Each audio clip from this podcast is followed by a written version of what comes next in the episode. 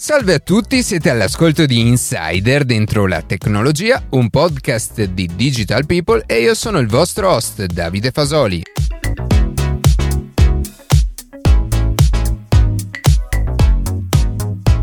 Oggi vedremo come l'intelligenza artificiale può essere un efficiente strumento per prevenire o prevedere i crimini. Prima di passare alle notizie che più ci hanno colpito questa settimana, vi ricordo che potete seguirci su Instagram a chiocciola dentro la tecnologia, iscrivervi alla newsletter e ascoltare un nuovo episodio ogni sabato mattina su Spotify, Apple Podcast, Google Podcast oppure direttamente sul nostro sito.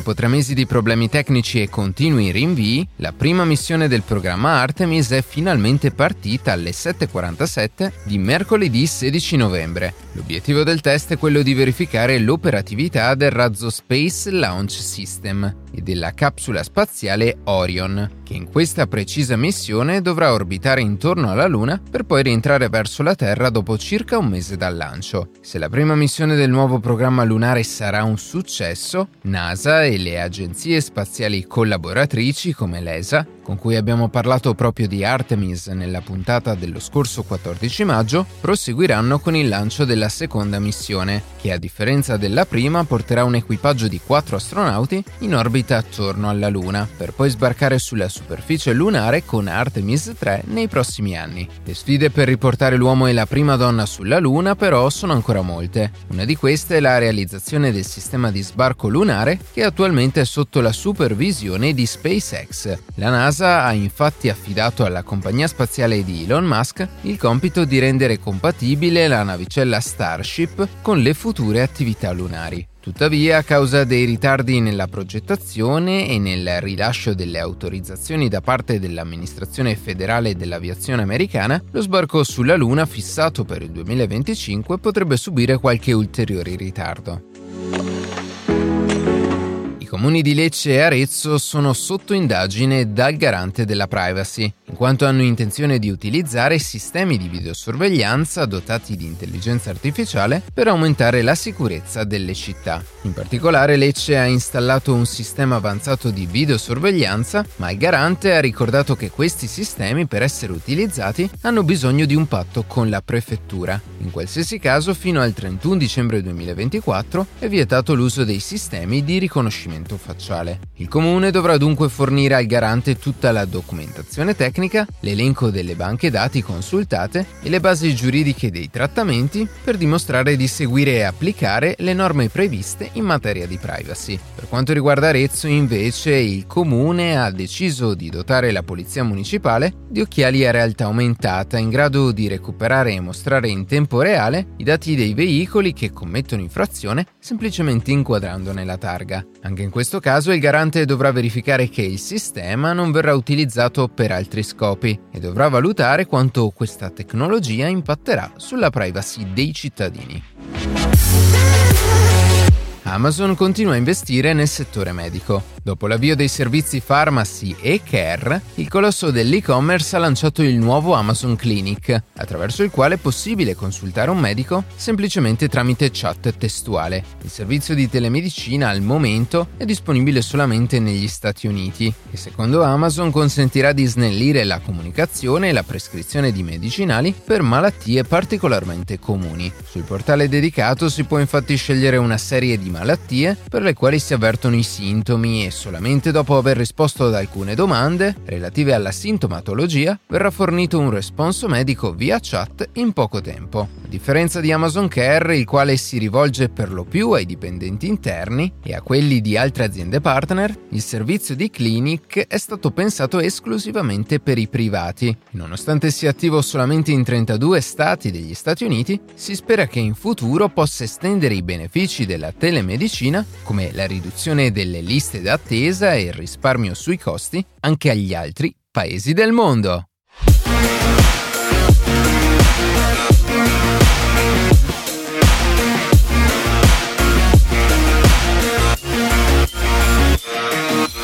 Rendere i quartieri i più sicuri possibili per i propri cittadini è sicuramente uno dei principali obiettivi in ogni città, le quali investono continuamente risorse per rafforzare ulteriormente i corpi di forze dell'ordine, ma anche per dotarsi di strumenti e tecnologie con l'obiettivo di abbattere il tasso di criminalità nei vari quartieri. Negli ultimi anni in particolare anche il modo di investigare e di condurre operazioni per sventare i crimini più disparati è cambiato radicalmente proprio grazie all'utilizzo della tecnologia. Le città possono dotarsi di telecamere sempre più avanzate, dotate di riconoscimento facciale o in grado di identificare comportamenti illeciti. Le forze dell'ordine integrano sempre di più figure professionali esperte in analisi di dati, informatica, cyber security o scienze forensi, tema tra l'altro che avevamo approfondito nella puntata Scienze forensi, crimini e investigazioni digitali. Queste tecnologie infatti non vengono utilizzate solamente nell'ambito dei crimini informatici, ma sono di grande utilità in tutti gli ambiti, dai crimini per così dire di strada al contrasto delle grandi organizzazioni criminali come mafia e andrangheta. È tra l'altro di qualche giorno fa la notizia per cui la polizia italiana, collaborando con le forze di polizia degli altri paesi dell'Unione Europea, adotterà degli algoritmi predittivi basati sull'intelligenza artificiale per contrastare e prevenire le infiltrazioni della criminalità organizzata nell'ambito dei fondi del PNRR. In questa puntata approfondiremo proprio questo aspetto, analizzando come funzionano e vedendo qualche esempio di algoritmi di intelligenza artificiale che grazie ai dati storici riescono a prevedere e di conseguenza prevenire i crimini nelle piccole e grandi città. Iniziamo dunque dal capire cosa sono e come funzionano gli algoritmi predittivi. Il nome in questo caso è abbastanza esplicativo, infatti questi sono algoritmi di intelligenza artificiale che si occupano di analizzare i dati a disposizione per riuscire in generale a predire un evento o un andamento e nel nostro caso specifico calcolare con quanta probabilità un crimine possa avvenire in un determinato luogo e ad una determinata ora. Ma come fa la risposta va cercata proprio nei dati che utilizza l'algoritmo. Ne abbiamo parlato più volte in diverse puntate. Per addestrare un buon algoritmo ad apprendimento automatico e intelligenza artificiale servono numerosi dati. Questi dati, fortunatamente, sono facilmente recuperabili, in quanto le informazioni sui crimini avvenuti sono sempre state registrate, addirittura nel corso dei secoli. Tuttavia, solitamente vengono considerati solamente i dati storici dei crimini avvenuti negli ultimi cinque anni, in quanto quelli precedenti sarebbero troppo vecchi e di conseguenza non solo non aiuterebbero l'algoritmo a prevedere nuovi eventi, ma possono addirittura peggiorarne le previsioni per colpa di informazioni che riguardano un contesto potenzialmente e spesso completamente diverso da quello attuale. E il contesto in questo caso è fondamentale per poter predire un crimine. In particolare la data, l'ora, il luogo e la tipologia di un crimine, ad esempio un furto in un appartamento, una rapina, una rissa, sono le informazioni base fondamentali per iniziare a cercare di prevedere questi crimini in futuro. Quasi tutti gli algoritmi utilizzati infatti producono una mappa divisa in zone dove ad ogni zona è associato un rischio di criminalità, ovvero la probabilità che si verifichi una certa tipologia di crimine, ad esempio in base all'ora e ad altre caratteristiche, come la presenza di eventi o le condizioni meteorologiche. Ecco dunque perché è importantissimo non solo fornire data e luogo dei crimini già commessi, ma anche tutte le informazioni possibili che riguardano le condizioni, il contesto in cui questi si sono svolti e il perché questi algoritmi, come vedremo nei prossimi esempi, funzionano è da ricercare in diversi fattori. Uno di questi è chiamato multivittimizzazione, per cui chi ha subito crimini in passato è più probabile ne subisca nuovamente in futuro, magari anche dello stesso tipo.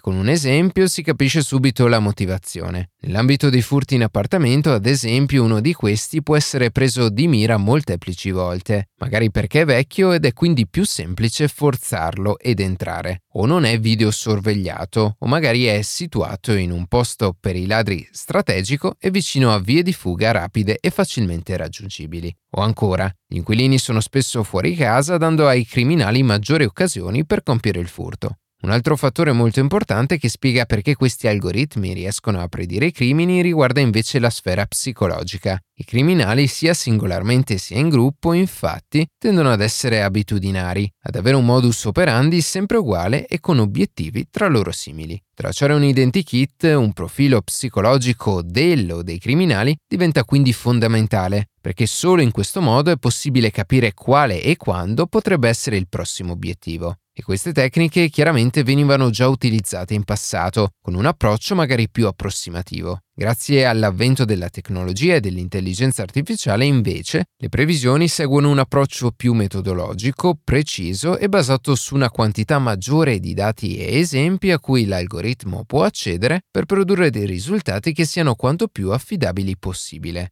Ma vediamo ora qualche esempio di come diversi algoritmi sono stati in Italia e all'estero utilizzati per prevenire la criminalità, le tecnologie che sono state usate nei diversi casi e per le diverse necessità e che risultati hanno ottenuto nel rendere le città più sicure per i propri abitanti. Il Dipartimento di Polizia di Santa Cruz, in California, nel 2010 e 2011, seguendo proprio il principio della multivittimizzazione, ha utilizzato un algoritmo per predire i crimini contro le proprietà. In particolare, nel caso specifico, la città è stata divisa in piccole griglie e ad ogni griglia viene associata la probabilità con cui si può verificare un crimine. Si viene quindi a creare quella che è definita una heat map, che visivamente è proprio una mappa della città con tanti quadratini colorati che solitamente vanno dal blu o verde al rosso e indicano appunto il tasso di criminalità. Quando un nuovo crimine avviene in una certa zona, poi, per i giorni successivi, il quadratino associato mantiene una probabilità maggiore rispetto al solito, in quanto ci si aspetta che nella stessa zona possa avvenire un crimine simile a distanza di poco tempo. Man mano che i giorni passano, poi, il tasso di criminalità associato torna a scendere fino ad un valore stimato dai dati storici.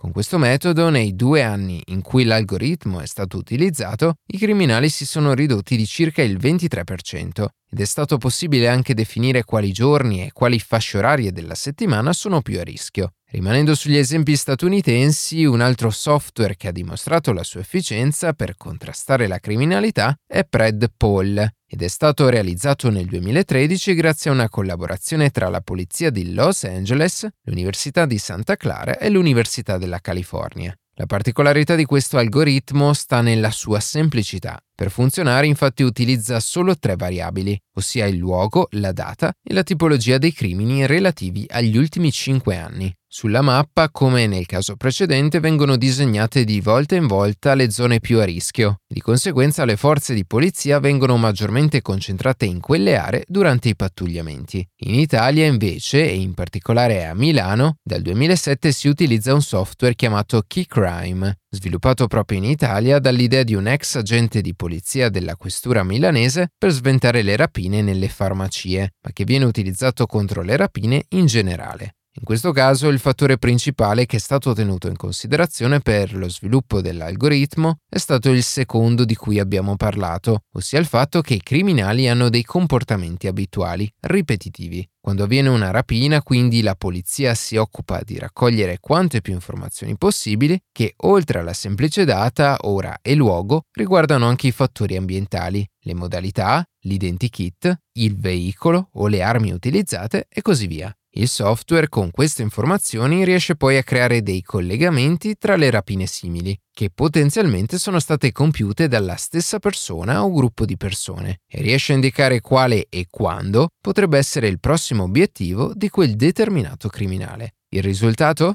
Key Crime viene utilizzato da ormai una decina d'anni ed è stata registrata una riduzione di circa l'88% per quanto riguarda le rapine ad attività commerciali. Infine, un ultimo esempio, sempre italiano, viene dal software XLaw. In questo caso l'intelligenza artificiale analizza e acquisisce le caratteristiche del territorio, che oltre alla topografia in sé riguarda anche la tipologia di edifici presenti, stazioni di bus o metropolitane, mercati, esercizi commerciali, eventi e molto altro. Combinando queste caratteristiche con i dati storici dei crimini, ogni mezz'ora viene creata una mappa con indicate le zone più a rischio, fornendo anche la tipologia di crimine e le modalità con cui questo potrà avvenire. Anche in questo caso la sperimentazione era iniziata a Napoli nel 2004, registrando una riduzione del 22% dei reati commessi. Come possiamo vedere, quindi l'uso dell'intelligenza artificiale per predire i crimini non è sicuramente una novità, ma viene utilizzata da diversi anni nelle più grandi città con ottimi risultati. E proprio per questo questi algoritmi vengono e verranno sempre più utilizzati non solo per i furti o rapine, ma anche per contrastare la criminalità organizzata, l'evasione fiscale e numerosi altri crimini. L'obiettivo chiaramente è sempre uno, usare tutti gli strumenti a disposizione per creare un paese quanto più sicuro possibile per i propri cittadini.